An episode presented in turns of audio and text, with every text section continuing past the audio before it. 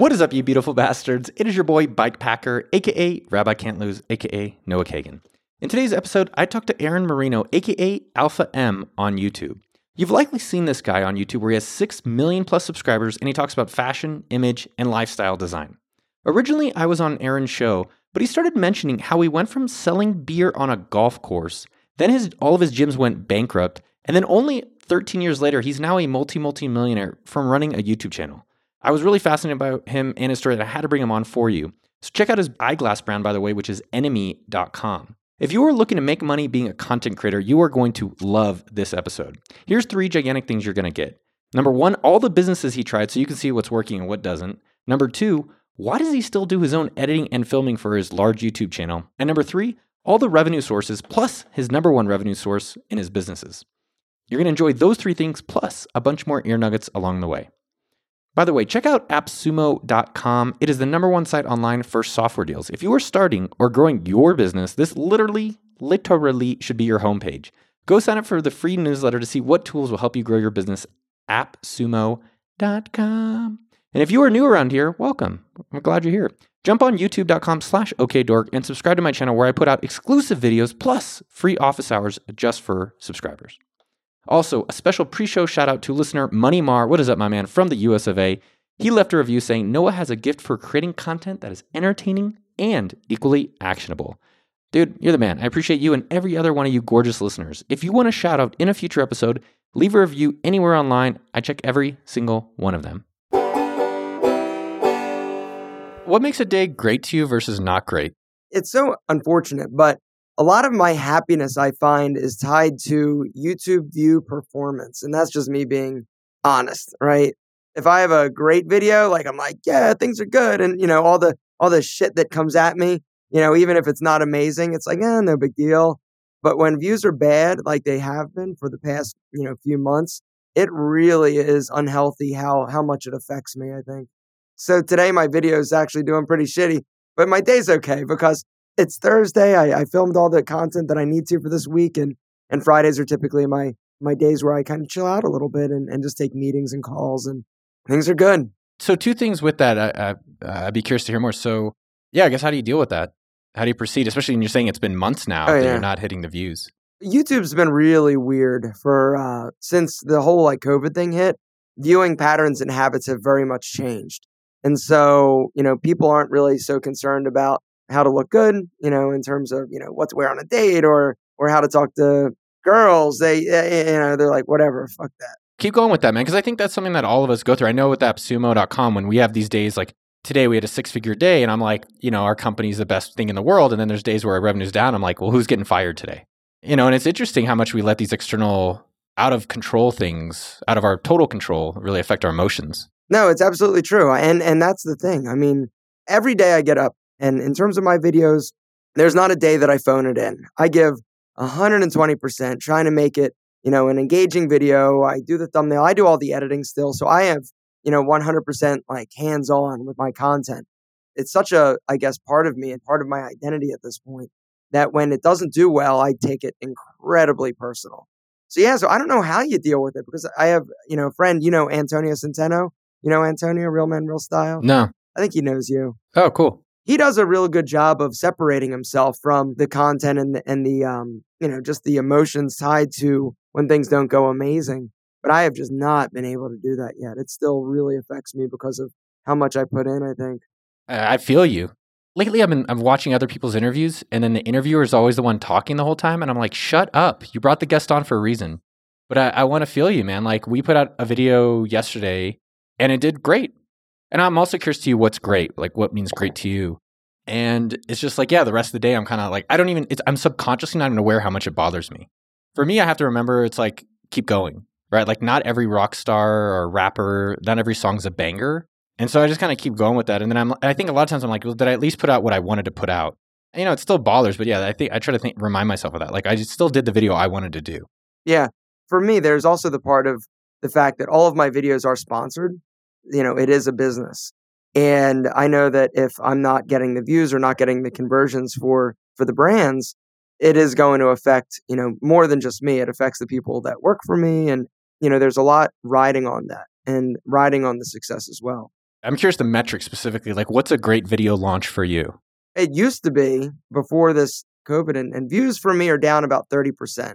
So it used to be so a good video or an average video before would hit, you know, 175,000 views in a day, 24 hours. And then eh, right it's all relative you know and a and a, a good video would do 225 250 a great video would do 300 350 and so an absolute atrocious video would do you know under 100 and so now the average is if it does like 110 that's a, a good video. Uh, if it does 150 it's a great video. And so yeah So you don't have really have like an answer. I was hoping you have some like wisdom in there about like I go and I have like a blueberry scone and that makes my day better afterwards. Like, is there any wisdom about? I exercise a lot. Exercising typically uh, is how I manage the stress. But yeah, just go out for a run or a walk and listen to some music and sort of decompress and realize that, you know, there's always tomorrow. And so you're always like, okay, that next piece of content, tomorrow is going to crush it. I, I know it. There's always tomorrow. I put out four videos a, a week. There's always tomorrow. You never know when the next one's going to do really well. Can I give you some feedback or sugge- or just can I question some suggestions? Is that okay? Can I get permission? You have permission to say whatever you want. yes. Thanks, dude. No, sometimes people give me feedback and I'm like, I didn't ask for it. No, thank you. No, no, no. So one for every video you put out, are you emailing your entire audience? No. The difference when we email out a video versus not emailing out a video is like magnitudes. It's probably between like a normal video if we just put on YouTube and pray to the YouTube gods that we get views, it's like a thousand or two thousand videos is like a pretty okay video in a day. The video views literally, it's in like it doubles. It goes from like two to five. And it's pretty much like, all right, we're guaranteed that our audience will at least see it. Versus now you're kind of subjugated to YouTube's deciding whether you're going to get shown or not. And you know, you don't want to be at their mercy. Yeah, no, you don't. So just something to think about, man. Like I just you know, I went to your site, alpha m I I am alpha-m.com and as well as aaronmarino.com. You don't aggressively collect emails there. It seems like a low-hanging fruit and then every email or at least twice a week your emails probably can put you back up to 200 just from your own audience. You're one of the biggest YouTubers, especially in, in the image and fashion. How come you don't have a team doing your thumbnails and your editing and your titles? So we have we have a team that we've built. I mean, we're we're at 80,000 ish subs. And we do have money from our company, AppSumo, but I'm kind of surprised that you don't build a team around it. No, no, it's the one thing that I really love doing. And so why would I outsource that? I love the process. I love the filming. I love the editing. I love the thumbnails, even though it, it takes time. You know, when I think about, you know, sort of how I got started in this, it was because I love the, how close I could get to people. And so for me, if that's sort of the price I have to pay, you know, a few hours a day in creating content, because literally, I mean, it takes me, you know, an hour to film a video, hour to edit, you know, the thumbnail. You know, I've got a guy who helps me on, on some thumbnails where I, I just don't have any Photoshop skills. For three hours, you know, of work, four days a week, you know, I can build, you know, a multi, multi, multi, multi million dollar business from it. I'll keep doing it and I enjoy it. And so it's the price I pay. Well, there's two things there. I, am just going to highlight because I think that's such an important point is that a lot of people outsource the things they love. And I'm like, well, if you love that part, do it. And, and that's awesome. It's honestly a nice reminder for me to hear that from you. The second thing that I'm curious is how many multi millions was in there? I heard a lot of multi. Yeah, there's a bunch of them. Well, I've got like five or six companies. so, um, but yeah, it's um, just I love doing it, and so I've got a lot of people that that help me do the and run the other businesses. But the one thing I do that I love that I'm going to continue to do as long as you know I'm able to is going to be creating the content. And the way that I film is weird, and it's not as simple as just giving my like pressing record, filming the video, and sending it to somebody to just make the cuts where I need them because I will do take after take after take until I deliver a line or whatever right. And so I can edit my video in an hour. If I were to send the 150 clips to somebody, it would take them a week and a half to go through and figure out and make it look sexy. That's just the other part of it. Do I believe that they would make it better? Yeah. Do I think that it might lose a little bit of its like that je ne sais quoi that, you know, I feel that I bring to it? Yeah, probably. So the only thing that I would poke on is that I think because we've hired a team, one to do video and one to do kind of titles and thumbnails and production, it gives them a chance to keep improving it and really have like specific key metrics that it's like, and we're starting out. So obviously you're more of a veteran. But the fact that Jeremy's in charge of the CTR and it's like each week he can be measuring himself successfully or not and dedicated to that. And it just makes it a little bit easier. If you fucking like it, I'd say, you know, I, I, I admire that and I respect that. The one thing I was curious on that note though is Tell me more about your batching. I was actually surprised how much of our audience is content creators and how many people are excited about YouTube. But how do you actually? Did you do four videos in a day? Like, what's that look like? No, no, no, no, no. A, a week, a week. So I'll, I only film one video a day. Monday through Thursday, I'll film one video a day. Yeah, I don't batch one a day. It's about the amount of energy that it takes me for, you know, the creation of the content, you know, conceptualizing it, thinking about the thumbnail. I'm not that good that I can think about a lot of things at once. I really need to stay focused on one specific task. And so for me, I know that every day when I wake up, my most important job that I have to do is create a video Monday through Thursday. And so that's really how I built and structured my day around creating the content and then editing and getting it finalized and sending it off to the brand to to approve. If that went away, what would you do in your day? If all you had to do is show up on camera and the production the producer already has your script, the video editor is ready to edit, the thumbnail woman, man is ready to, to thumbnail you, what would you want to do in your day? Or what would that day be like? Because I, I still I kind of wonder that maybe is another level of growth for you.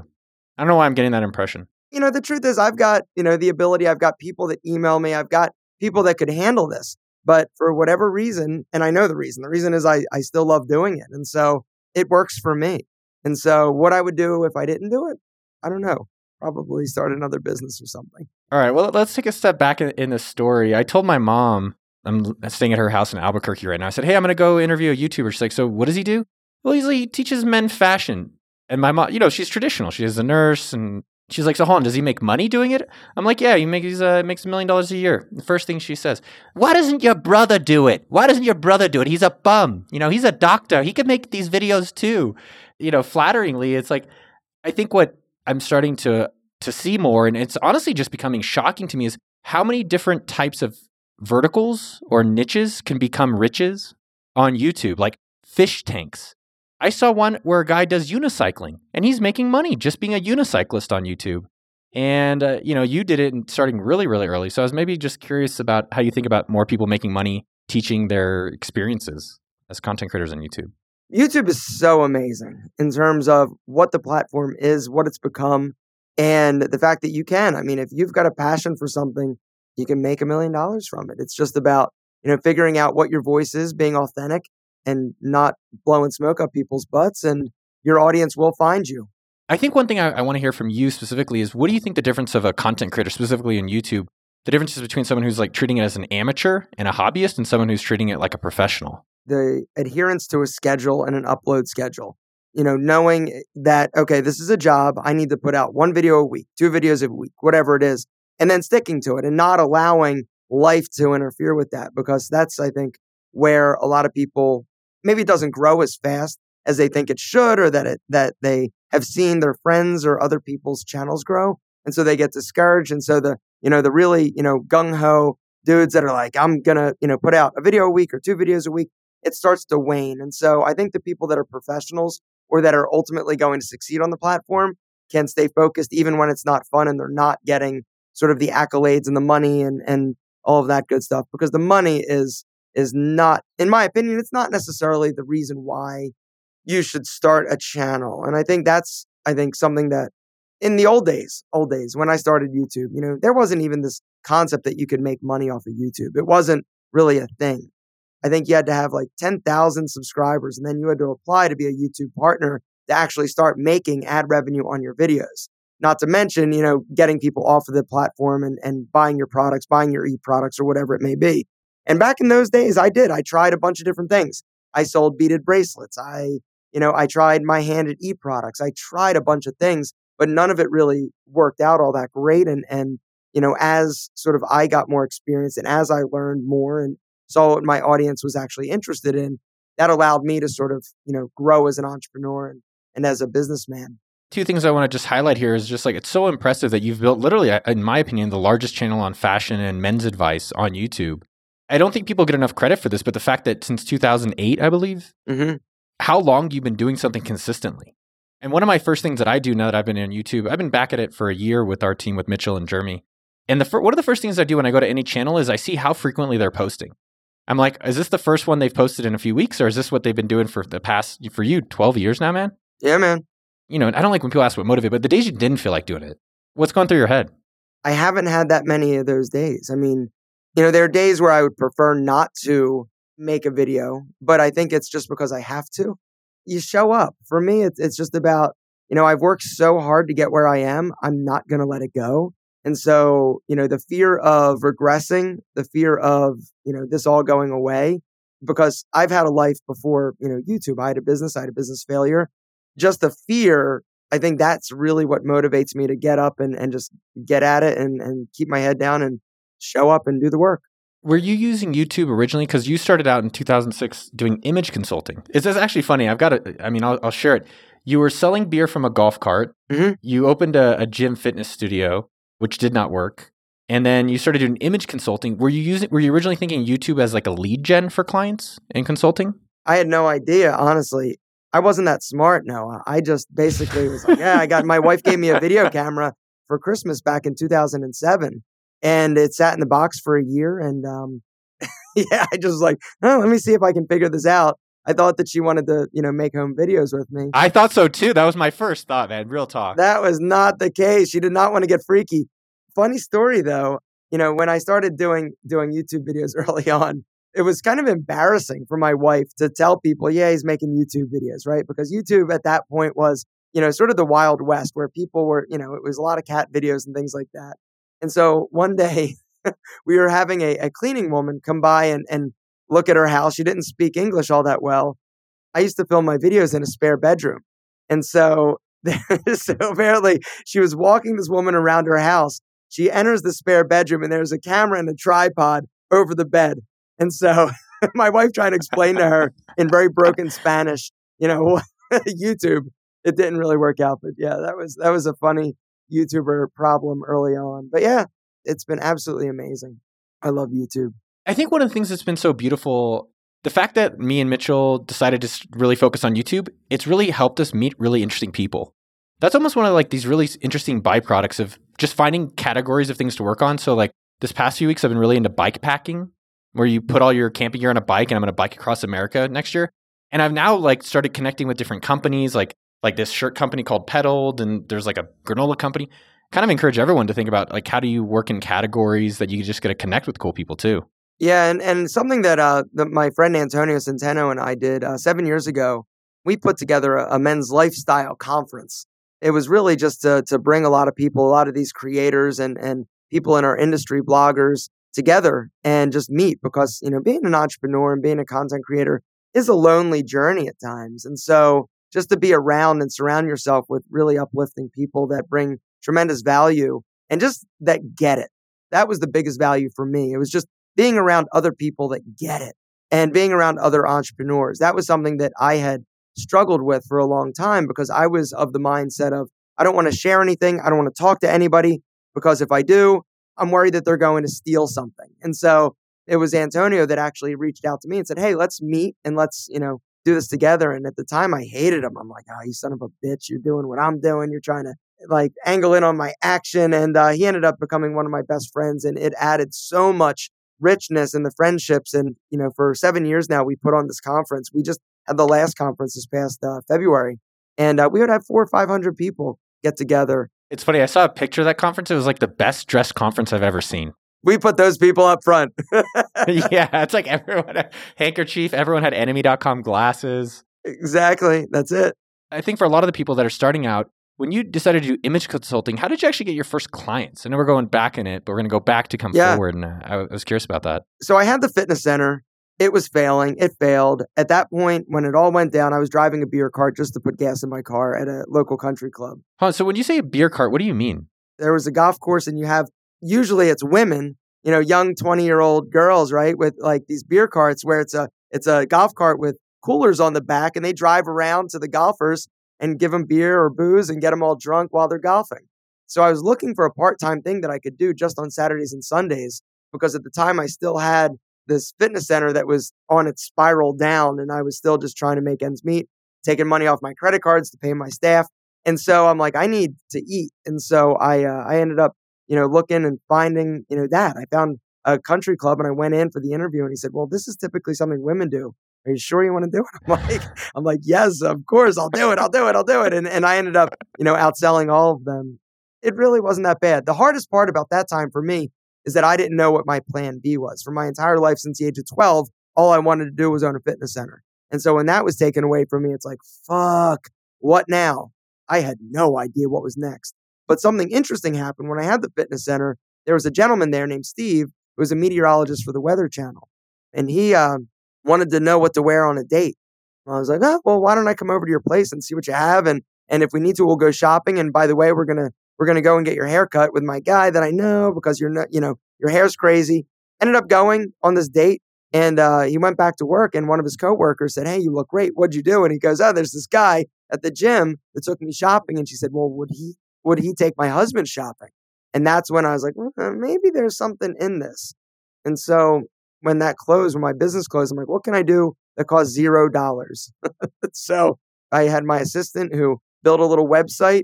And so I saved up like $600. I think at the time it was like $100. And we started sort of advertising on Google AdWords. And this was back in 2006 when you could actually advertise on Google AdWords for, you know, dollars as opposed to hundreds of dollars or whatever it may be now. And so I started getting clients around the country that were flying in, meeting with me for the day. I'd take them shopping, do pictures with them for their internet dating profiles, and and I was sort of off to the races. You know, I was still moonlighting as a personal trainer on the side while I was doing that though, because it wasn't enough to make me feel comfortable quitting my job as a personal trainer at that time. That's awesome, man. I love the the thoughts there about zero dollars and what are people already asking me for. One thing that that I've thought about, and I know a lot of our audience thinks about too, is that if I wanted to, you know, if they're starting a channel, they don't have a lot of views, they're not making a lot of money. Let's take an example of like bike packing. How would you approach monetizing and growing that? Like, let's say you're, you're someone comes to you and says, "Aaron, I have a bike packing channel. I get you know a few views, a few subs. How do I make this a business?" There are a few different ways. I don't know anything about bike packing. And so you do have to forgive me for not being super well versed in that. But um, it would be probably find a product, possibly start with a t-shirt or something. I mean, even if it's, you know, merchandise, your own merchandise, you know, I think your audience, if they are following you and watching you, they want to help you. They want to not necessarily pay you, but they want to reward you, I think, for putting out content that they find valuable. And so just by creating like a t-shirt with maybe your logo or if you have a saying that you normally say, you know, creating some type of merchandise and then just letting people know, hey, you know, hit the link down below if you guys want to support this channel. I would really love it. It helps me create this content and allow them to sort of go and buy your merchandise. I think that would be a pretty easy way to start because there are a lot of places online where you don't have to do any of the shipping. It's pretty much turnkey in terms of apparel. And so that's probably where I would start. I'm not very good at information products or, you know, anything like that. And so mine would probably be create a product and encourage them to go and buy it. That would be how I'd start. Well, two other things I want to just ask you about is like one, you also put four videos out a week. How long you been doing this for? Four videos a week. Yeah. Uh, since I hired my best friend to sell advertising for me, and so uh, it's been years, years, probably five years. I'm literally just reminding myself of that where you know to be a professional to be at the elite level that's the cost of entry so i think that's one thing if you're trying to take your business to that next level and you're putting out one like half-ass video a week it's like well you're going to get half-ass results so sounds like another part to get the audience sizes for really great videos every week for a bunch of years what products did you launch on your channel that weren't working and do you, can you share maybe why you think they didn't work the first product that i launched was called the male style guide which was like a little e-product that i wrote it was you know pretty bad. And um, I don't like writing. I also don't like reading. And so for me, e products were not necessarily a good fit. I used to like, no, a funny story. So I really, I hate to read. And I'm like the anti, you know, sort of online entrepreneur because everybody talks about, you know, books and reading and things of that nature. You even recently put out a video about a book that I think it was like you made like seven, $70 million from reading this book or something, right? Hundreds of millions. Spread the rumors. It's called Maverick by Ricardo Semler my mom was a hippie, right? So she sent me to this Quaker school in kindergarten called the Plymouth Meeting Friends School. It's outside of Philadelphia near like Conshohocken. Anyway, so it was a really progressive school. There was a magazine called Ranger Rick that you might have heard of growing up. I don't know. It's like a magazine about animals. Anyway, the real Ranger Rick was there. In kindergarten, they taught you Spanish. In third grade, you go to Mexico. They also teach you, though, in kindergarten, a form of spelling called ITA, which was a form of phonics. They were literally the last school in the country to teach this because apparently it doesn't work for, you know, a percentage of the population. And so that population was me. And so in kindergarten, they switch you over. And so for, you know, most kids, they get it, right? But apparently my little dumb brain my brain that was really, really, you know, into the way that that the phonics, you know, sort of situation worked, I have struggled with spelling my entire life. And so it scares me. And then reading, I just never got into it. And I'm really bad at grammar. So I don't like reading. I don't like writing. And so e products for me wasn't necessarily a great fit. What I love is like products, things that I can touch, things that I can feel. And so my next product were beaded bracelets. And this was before beaded bracelets were like really cool, right? I'm imagining you at home like doing strings. That's exactly how I did it. I would actually sit there at night and string these beads together. I'd go to the bead store and I loved it. And I would sit there and I'd string these beads together. I would t- ask people, you know, what the wrist measurements were. And that was not scalable. You want to talk about not scalable? that was horrible for a $20 bracelet, but I was making money. And so uh, that didn't work out. And I also tried a, a uh, membership website. That's what IamAlphaM.com originally started at, where I was, you know, charging a membership fee. And then I was creating and putting out three pieces of content a day for my audience that were paying me like literally it was like 10 bucks a month. And that also was not sustainable. And so when I ended up giving that up, I was making more money than I ever made in my, my life. I was making like $100,000 a year. And I decided, you know what? I just can't keep doing this. I'm going to give all the content away for free and uh, really double down on YouTube. And so at that point, that was one of the big mistakes that I made going away from YouTube in terms of not putting out as much content and really saying, hey, if you want my content, if you like it, you can find it here, but you got to pay me 10 bucks a month or whatever it was. And so that was a big mistake for me. Uh, some other businesses, I had uh, the Alpha M Style System, which was a actual DVD set. Because once again, I'm not, and this wasn't that long ago. This was, I don't know, I was on Shark Tank season four. So literally, I made this like DVD set. It was called uh, the Alpha M Style System. I created this like formula to teach guys like how to dress. It was almost like Garanimals for adults, where you had pictures. You gave each item. There were like 57 items. Each one had a letter and a number, and I'd show them a picture and say, hey, if you want to duplicate this outfit, the formula is like A2 plus B2 plus C3 is going to give you this outfit. And it was a really good idea, but my application was not not the best. And I went on Shark Tank for that one. And uh, the night Shark Tank aired, I sold one unit. that sucks. Eight million people, and I only sold one. Did you ever find out who was the one person? Who was that guy? I met him. I met him. He came to my conference and he goes, You know how you say that you sold one unit, Shark Tank? I'm like, Yeah. He goes, I'm the guy. I'm like, Oh my God. I have a picture with him somewhere. What did you sell on the other Shark Tank and how many did you sell of them? The time I went back, the second episode season, it was, uh, I think season seven, I was selling uh, my hair product company, Pete and Pedro. But the power of YouTube is, I think, depending on the product, I sold more product the day before Shark Tank when I said, Hey, I'm having a Shark Tank sale because I'm going to be on Shark Tank. Make sure to watch me, buy my product, check it out. There's a link down below and a discount code. I sold more me doing a promotion on my own channel than I did the night that Shark Tank aired. And so, you know, it was a great weekend. I mean, I did a lot in sales. I don't remember at that point, I think I was doing around like $40,000 a month, $50,000 a month in product sales. Yeah, that business started in, I think, 2013. Year number one, I made $30,000. so that was awesome. From all your consulting and from YouTube or from this product? Just from uh, Pete and Pedro, the grooming product. I'm curious about your revenue, and I don't even know the numbers. I think some of these people are like, what's the number? I'm like, why do you need to know? Are you going to rob me? I am curious more your breakdown of revenue. Like, how much of your yearly income comes from your YouTube ads versus like the hair products versus, you know, different things that you have. I guess I was just more curious at a high level, like what that looks like. So my skincare company, Tiege Hanley, that is my largest grossing business, but it's got the lowest margin. And so that business is very big. We've got, I think, about 32 employees at this point. We're based out of Chicago. That is my largest business, but I make the least amount of money from that personally. We invest everything pretty much back into the business in order to grow it. And we've just recently started hiring some really, really higher level talent that can help us get to that next level. That's my biggest business, but I make the least amount personally, like on my tax returns, you know, like, you know, profit, just because the the margin is a little bit lower on that one. My highest margin business is my YouTube, obviously, my advertising, just because it's very little expense to do a video and make, you know, tens of thousands of dollars per promotion. Is this YouTube giving you ad revenue versus what's the No. breakdown between YouTube ad revenue versus like the direct sponsorships? Yeah. Here are my businesses. Okay, so Alpha M, my YouTube channel, right? Me doing, you know, promotions, talking about videos and yeah, like YouTube. So that's Alpha M, that's one. Menfluential Media is my advertising agency that I started as a result of needing somebody to actually sell the advertising for me. So I hired my best friend from high school and it was so successful he started selling advertising for my buddy Antonio. We started an agency and now we represent about 35 different influencers and we'll sell, you know, brand deals and negotiate deals for these guys. And so that's another business.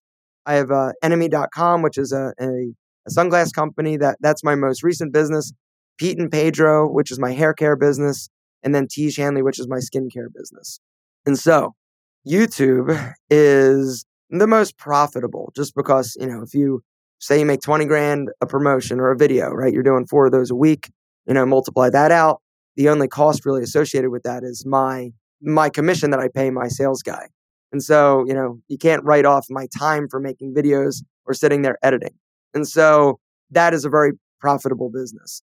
And then you've got the ad revenue that YouTube gives you, which is in relation to what you make on sponsorship, it is very small.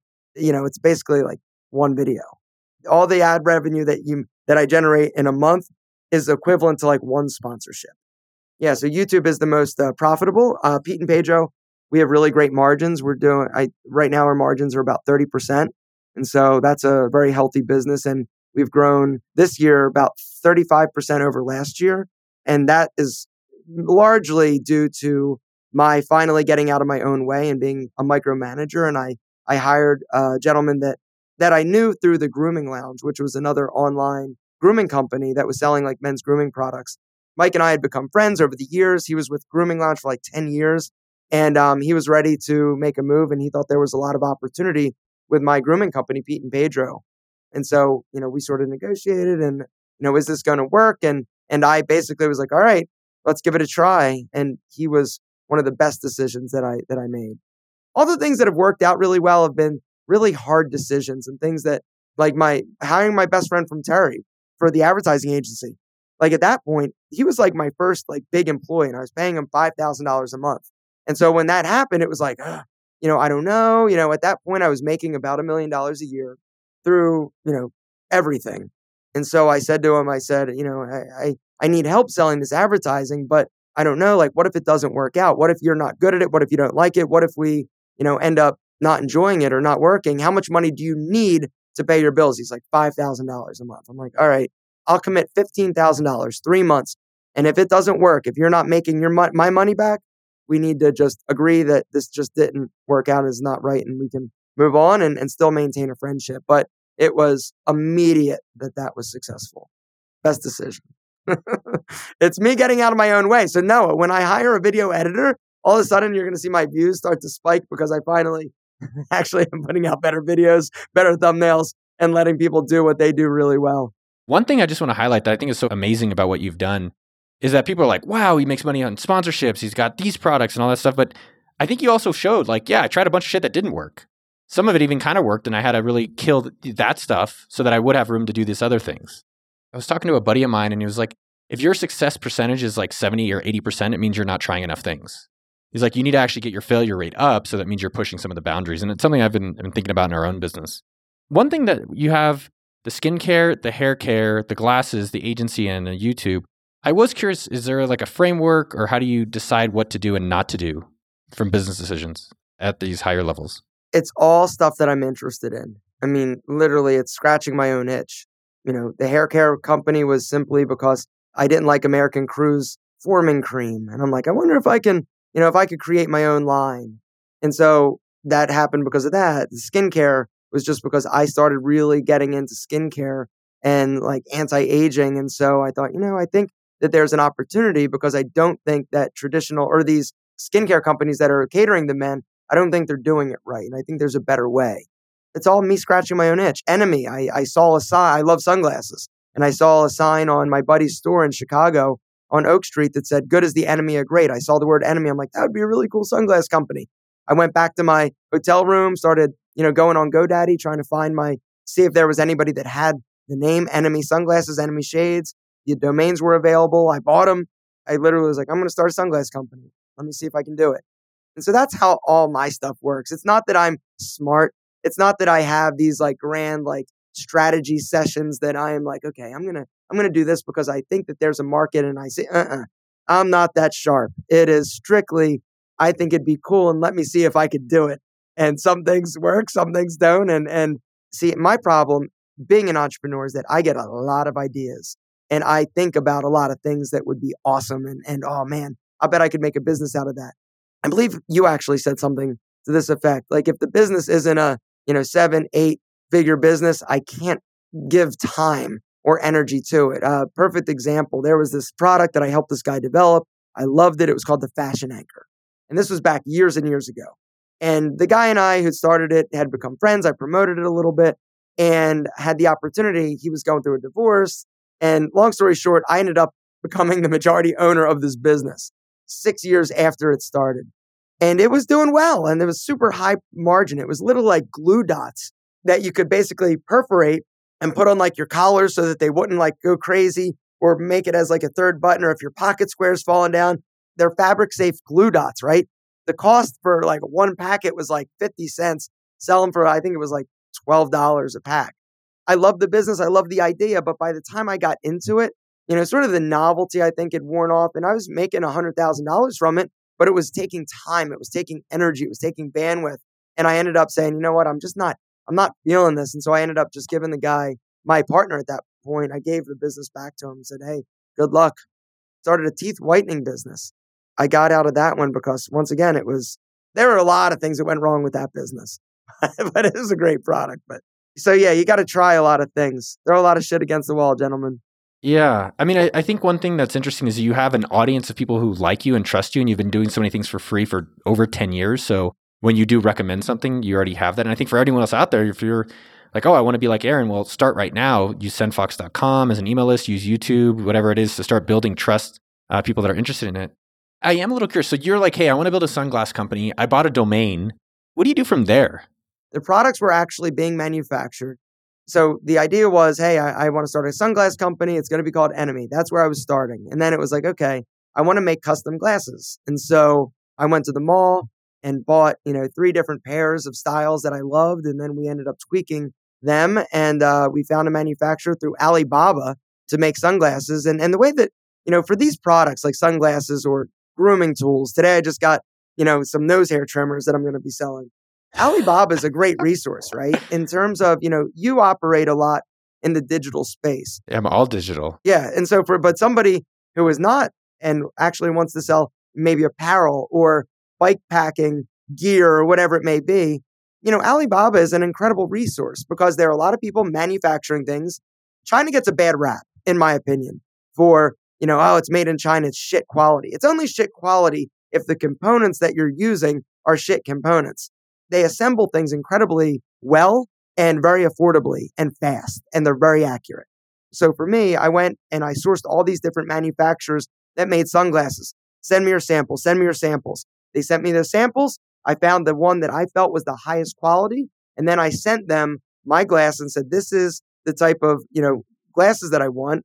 I want to use Italian acetate, Mazzucchelli acetate. I want to use Carl Zeiss lenses. I want to use spring hinges, Teflon screws. Like I dictated exactly what components were going to be used on my sunglasses. And, and then they, you know, build me a sample, send it to me. We tweaked it. I'm in the process now of having wallets made.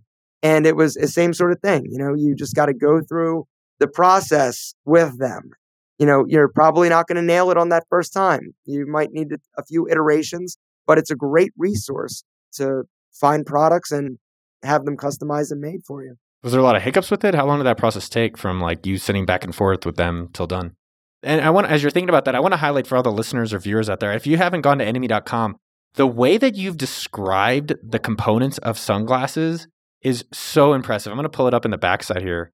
I have a pair of, of them waiting for me at home that I'm looking forward to to trying out. But when you look at the sunglass components, I've never really seen a sunglass, and I, you know I've bought a good amount of pairs over over my lifetime. Hinges, spring-loaded acetate, Mazzucchelli 1849 lenses, Zeiss optics. I mean, it's just like you're choosing higher end components, but you're also making that part of your marketing, which I, as a viewer, potential customer, was just like, oh wow, this is high end. I love sunglasses and I have I own a bunch of sunglasses that cost me $500. It's like, really? $500? Is this really worth $500? So let me see if I can create a really high quality product and sell it for under a hundred. And so, you know, we did. I'm not making, you know, six times my investment, but that's okay. It's about offering a great value. And I think that in the world of, you know, e-commerce and physical products, I think that's really kind of the takeaway and something that I've learned. It's, you know, offer incredible value and a good product. And if you wouldn't use it yourself, you shouldn't be selling it. I love that. With all the things going on lately, how have you have adjusted your businesses? You said that, you know, your YouTube stuff is down 30%. But my businesses are up.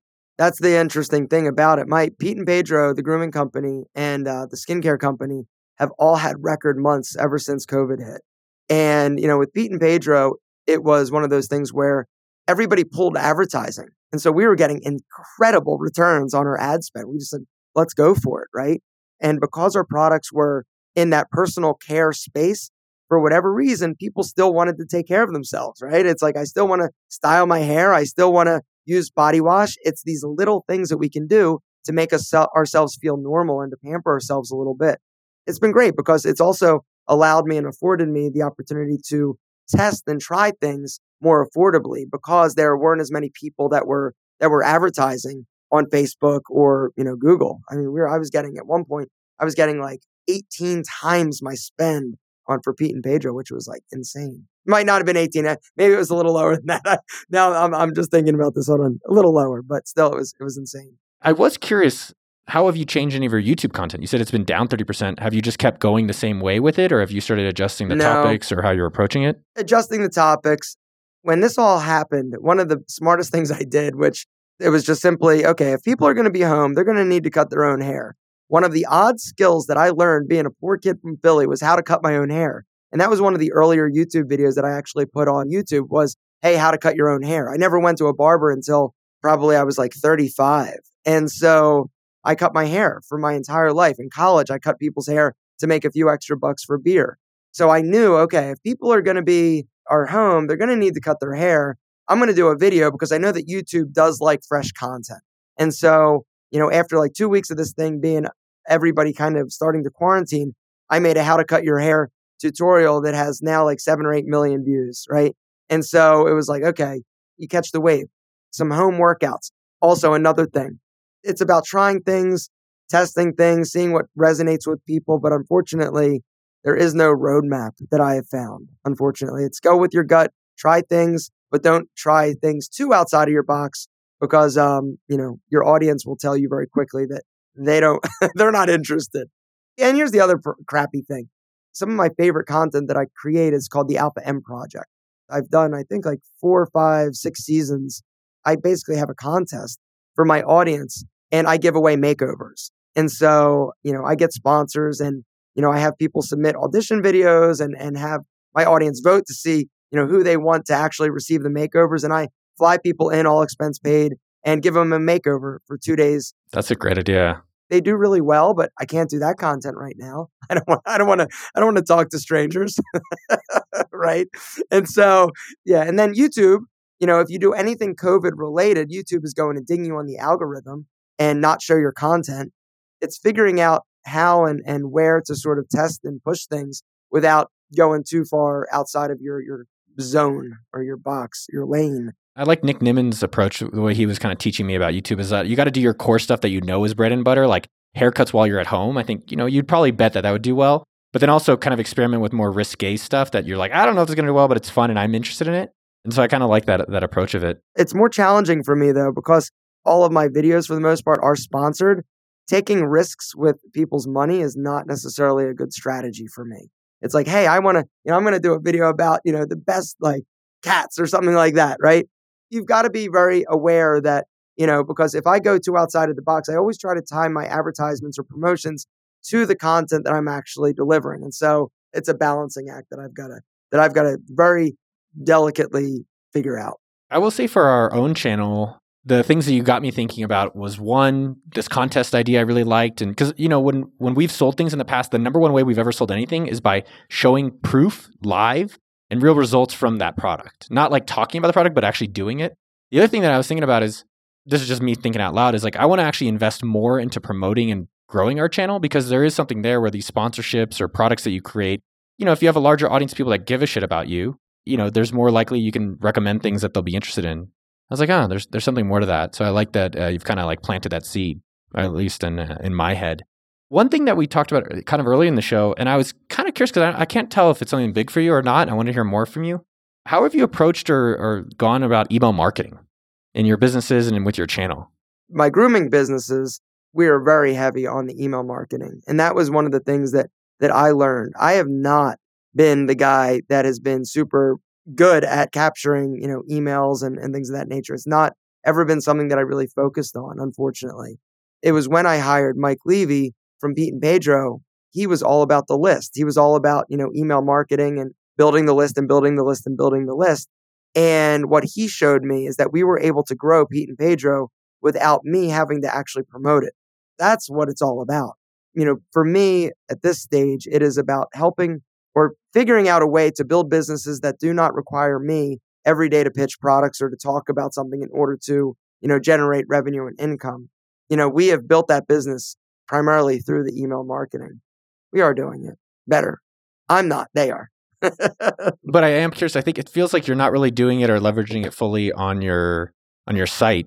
I don't know. Do you want to talk about that or go over that at all? Because it feels like you know for your personal brand, which you can leverage for you know any products uh, you're making in the future, seems kind of like low hanging fruit. Yeah, no, it is. I, I send out a uh, a newsletter once a week to my entire audience. I don't have a free giveaway. I don't have any. I don't even know if I have an email capture up on iamalpham.com. You don't. Do you want to pull up the site and just like go over? Because like for me, it seems like that email list you can use for your your own content for any of these products or any future products you want to be creating. Yeah. Do you want to look at it now? I mean, is that helpful? Yeah, absolutely. But it's funny that it works in one side of your business, but you're not doing it in the other side. The two things that I'm observing just on your site, I'm just on your site right now, so it seems like I would use like any of these pop-ups like MailMunch or you know Sumo.com or any of the free ones out there. Yeah, dude, like you don't have any of that stuff. Feels like super low-hanging fruit. Tell that guy that does it for those other things just to go install it for you. Here's one of the other realities though. I have stopped making my websites a focus, you know, in terms of driving traffic to them. It used to be very, very high on my priority list. I was driving a lot of traffic to my website because I thought that it was going to be the advertising from page views that I was going to make money. And then when I realized that there was more revenue to be made in actual product promotions on YouTube, what I've come to realize after pitching products for 11 or 12 years on YouTube is that people are really good with one direction. You give them three things to do, they're not going to do any, or they might, you know. And so for me, it was it was what is the one thing I need my audience to do when I am talking about a, a product, and that is go check out the product. And so for me to be like, oh, and by the way, follow me on Twitter, and oh, by the way, if you're not checking me out on Instagram, I have a job to do when I am promoting a product and taking a brand's money in order to talk about the product. You know, with all of my content being promotions, there isn't all that much room for me to also try to drive traffic to my personal brand, if that makes sense. I hear you on that, and I don't disagree. I agree, but I'm going to agree to agree with you, okay? I am curious to hear more from you about how you pitch a product effectively. I'm just kind of curious how you approach it. But even, I don't even think you have to drive them to your website. I was just thinking you can have a landing page. You can use SendFox or MailChimp or whoever you use. And then just instead of Instagram and your Facebook group and your Twitter and your Instagram and all these other things that are, you don't really have control, like you're like, yeah, YouTube reduced my views 30%. You're kind of at their mercy versus your email list. Totally. You, you don't really have to depend on them. So I would just consider not even sending them to your website, but in your descriptions, you have like 20 different links in here so maybe remove, you know, Instagram or Facebook or Twitter and then put like your your your landing page for an email sign up. And you don't even have to worry about the website. Yeah. Just something to consider. I'm just looking at like one of your most recent videos. Yeah. I do not disagree. yeah. No, no, no. What we do is we have that and then like our auto do you have like an autoresponder set up pretty well for all your products when people join from your newsletter? Yeah. Yeah, dude, just pump them through like why are you sending them to Twitter? Fuck Twitter. Send them to Aaron Marino's newsletter. And then it's like, hey, here's this product. Hey, subscribe to YouTube. Hey, here's like that's the way we've done it. You know, we're at a smaller scale on the YouTube side, but it's how we've made. You know, AppSumo most of our revenue came from email. I'm a fan. I know you are, and I am as well. And that is something where I've not always been. And I think part of it is, you know, for me, and this is probably an excuse, but I've got a lot of things going on, right, with these five different, you know, businesses and entities. And so, no, but you're right. I mean, the email, it's it's super, it's essentially free. It's free money. It is. And it's controllable, dude. You're not dependent on YouTube changing anything. You, the one thing, here's one thing I'm I'm curious. I'll bet you a dollar. Either way, you're going to get a dollar probably. Who writes your YouTube descriptions? My assistant, Debbie. I'll Venmo you a dollar. I was thinking you'd do that too. No, no, no, no, no, no. I, I don't like writing and I can't spell. so tell her to throw your landing page up there and take off Twitter and then call me in a few months when you're like, holy shit, I'm making a lot more money from my own email list. All right. All right. We'll do it. One thing you were saying, how do you pitch a product? So let's say, because you kind of got me excited, like I should get sponsors because it's interesting. That's the bulk of the revenue relative to the effort. You know, it's accumulation of all the work you've put onto it before that. But how do you recommend a product? Because I've always found it kind of interruptive. And I'm sure it's products you already like, but you know, how do you approach that or think about that? I remember my first sponsorship. It was blank label shirts. That was my first paid sponsorship. It was almost like back then, sponsorship and, and advertising was almost like a dirty word, right? Like to be a content creator and to do it, it was it was not cool, right? Everybody, your audience would be like, ah, you suck and sell out and all that. Well, now everybody's doing it. And so it's become a lot more commonplace. And I think really it's about figuring out your mechanism to do it, right? Like if you watch somebody like Phil DeFranco, which I'm not sure if you know him, but um, he does like a sort of like a news show. Anyway, after like five minutes or six minutes, uh, you know, he basically does it like a spot, right? Like a, you know, just like an advertisement that is like tossed in there. Some people do it at the beginning, but for me, it is about the story. It's about integrating the product, whatever that product is, into one of the tips that I'm giving for that specific video that correlates. You know, just getting really excited about. I mean, I love everything that I promote. You know, I am in a very fortunate position where we get reached out to by 20 brands a day, and my schedule is booked. Like as of January 1st, I know what my schedule is for the year. They'll have pre sold my available spots for the year. And I only work with brands, you know, that I love, you know, like Bosley. I've worked with them now for, you know, a few years. I love Bosley, you know, Dollar Shave Club, Get Roman, like all these different brands that are just amazing that I really love. You're known as a style guy in fashion and image and man. Can you insult me in my fashion? no, I or how I can. No, improve? I can't. See, I don't even like style. No, I like style, but I started when I started. It was about you know the image consulting and, and clothing. But then it transitioned into grooming. And then now it's more just lifestyle stuff. I'll talk about anything that has to do with men and uh, what they may or may not be interested in that I feel comfortable talking about. Like I, I don't know cars. I don't know technology. I don't know a lot of things.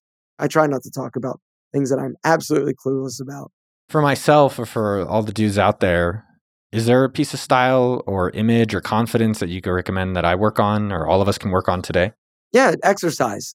The number one thing that will affect your life in a positive way and make you feel better about yourself is getting to the gym, getting exercise, getting active, and just using your body. That is the number one piece of advice. You start doing that, it will transcend every single aspect of your life in a positive way. What would be like the Alpha M exercise challenge? Consistency. because that's the thing. Everybody gets super excited, right? And and then you start and and you know, 3 weeks later, it's the whole uh New Year's resolutionaries that get, you know, to the gym every super pumped up January 1st and then, you know, February 1st, they're nowhere to be found. Consistency. Set yourself up for success. I think a lot of people try to bite off more than they can chew, right? It's like, hey, I'm going to start working out five times a week. I'm going to eat better. I'm going to stop drinking. I'm going to quit smoking. Pick one and see if you can do that. It's that whole New Year's resolution thing, right? Everybody has all these great ideas and, and I'm going to do all of these amazing things. You just need to pick one and do it consistently for a specific amount of time. And if you did that, great. Let's move on to the next one. But yeah, just stay consistent. That's the hardest thing. Uh, and I want to wrap it up with this. Have you seen anyone in business or on the, the content creator YouTube side that has been consistent that has not succeeded? Define success. I don't know what somebody else's version of success, you know, would be. It's fair, totally fair. And so, you know, it's like, okay, what I see as successful is different than what, you know, somebody else. Um, I mean, yeah, there are a lot of people that that start and just, you know, burn out or they don't see the results, you know, quick enough and, and they decide to stop. Unfortunately, you know, YouTube and like your to your credit, what you're saying about you have no control over it. You know, there are a lot of people, these content creators that you know, were maybe a little bit racy or cursed in their videos. In one second, they went from making a million dollars a year, whatever it is, you know, just using that as an arbitrary number, to literally like nothing because of the way that YouTube changed their monetization, their advertising mechanism. I've got a friend, um, another men's lifestyle guys named Base Zeus, right? Base Zeus, you know, he was very crude. He's a cartoon and he's giving dating advice and his channel was absolutely crushing it. But then the algorithm and the more advertiser friendly YouTube said, nah, so his his channel stopped getting recommended the way that it was before. Yeah, you are at the absolute mercy of of YouTube, unfortunately, to some degree. So is he still going, but just he's still doing it, but he's not getting he's not growing the way that he was. He's not getting the views because YouTube isn't recommending his channel because it's not advertiser friendly. If your stuff isn't advertiser friendly, you know, YouTube really doesn't want to show your videos because they're like, eh, we're not going to make any money off of you. This is a business for everybody. That's fascinating. So the moral of the story. Yeah, the moral of the story is I don't know. I don't know if there's a moral to the story other than YouTube's a bitch. it's the bitch we love too. It is. It, it serves us well. We can't bite the hand that feeds. I think it sounds like the moral of the story though is that you have to know what the. I've thought about it a lot in this year, which is like you have to cater to what their interests are, right? Like if you're doing sales or doing anything, it's like, well, what's the customer? So what's YouTube's venture interest is like more people on the site, more advertisers. So if you can help them do that, then they'll win and you win. You know, for you, it's just like consistency. It's like you've been doing it week in and week out for, you know, a year, what, 13 years. I know I've done it for a year at times and I'm like, hey, I'm not rich and famous. Like, oh, well, I'm going to give up. And I think that's 99% of the people. And then the last part I would say from your story, which I really admire, is also it's kind of the gumption. That's a cool word, but it's just like the moxie. Keep going. That you're just like trying a lot of stuff out. You're like, I'm going to try hair products. I'm going to try making bead bracelets. I still kind of maybe that's like a exclusive, you know, collector's edition. You know, and then eventually you find those things that are working while, you know, doing all the things all along that you've enjoyed. So it's uh, very commendable, very inspiring. Thanks. No, I appreciate it. So are you. When I watch your video about all the ideas and businesses that ah. you've started, it's just it's mind boggling. It's amazing. But I think once you find some things, I think as an entrepreneur, that is always looking for different avenues and ventures. I think one of the challenging things is actually exercising discipline at some point of not biting off more than, you know, or trying every idea.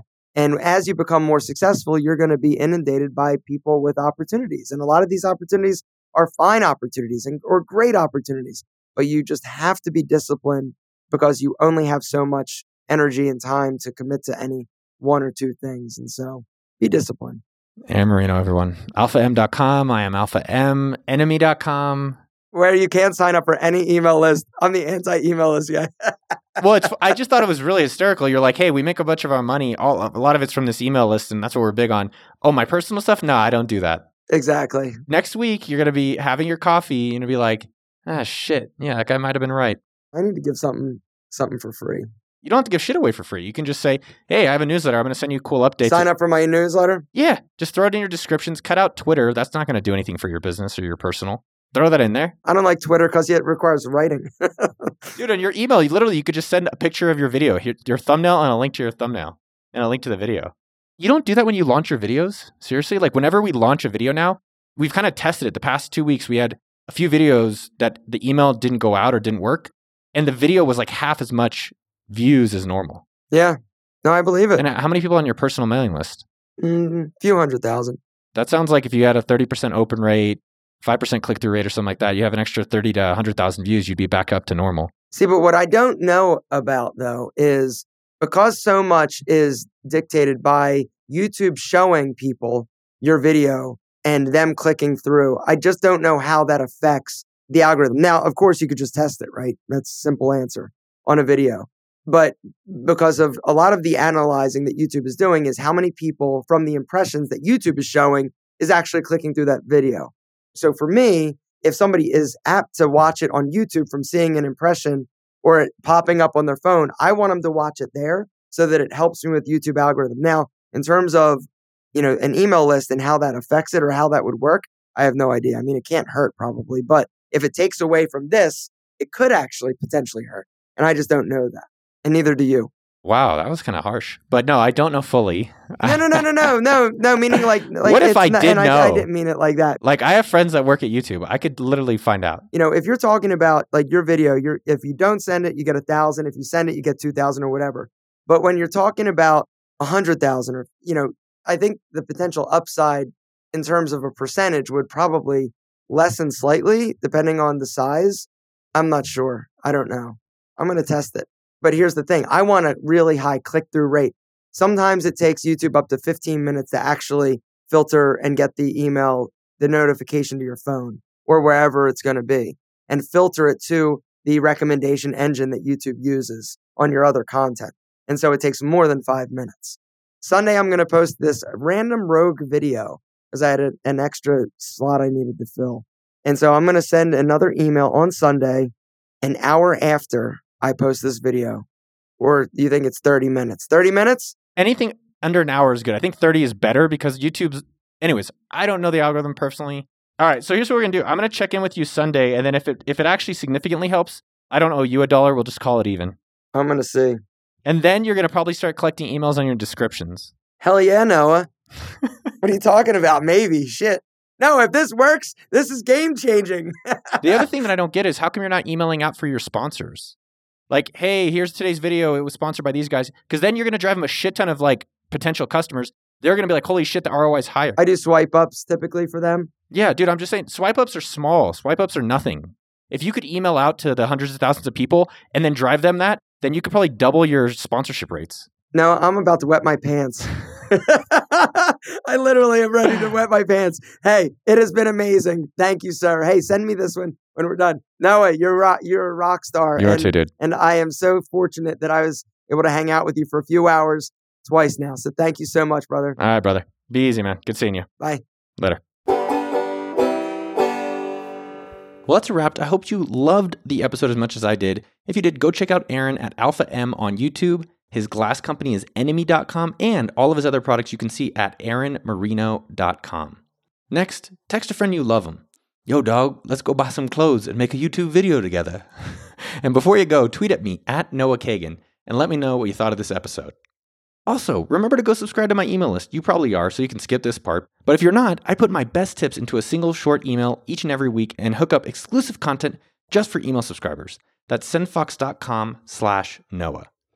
Finally, a couple plugs. Can I say that? To my amazing team. Thank you, Jason at podcasttech.com. I don't know how you're still available at the price you are for me, but everyone else go hire him for your podcast and editing. Thank you to David, Mitchell, Jeremy, and Jen from the Dork team. And a final shout out to Chelsea Laura, who's an engineer on the AppSumo team. Thank you for all the coding magic that you do for all the sumo links. Have a sunny day. What's your favorite day of the week?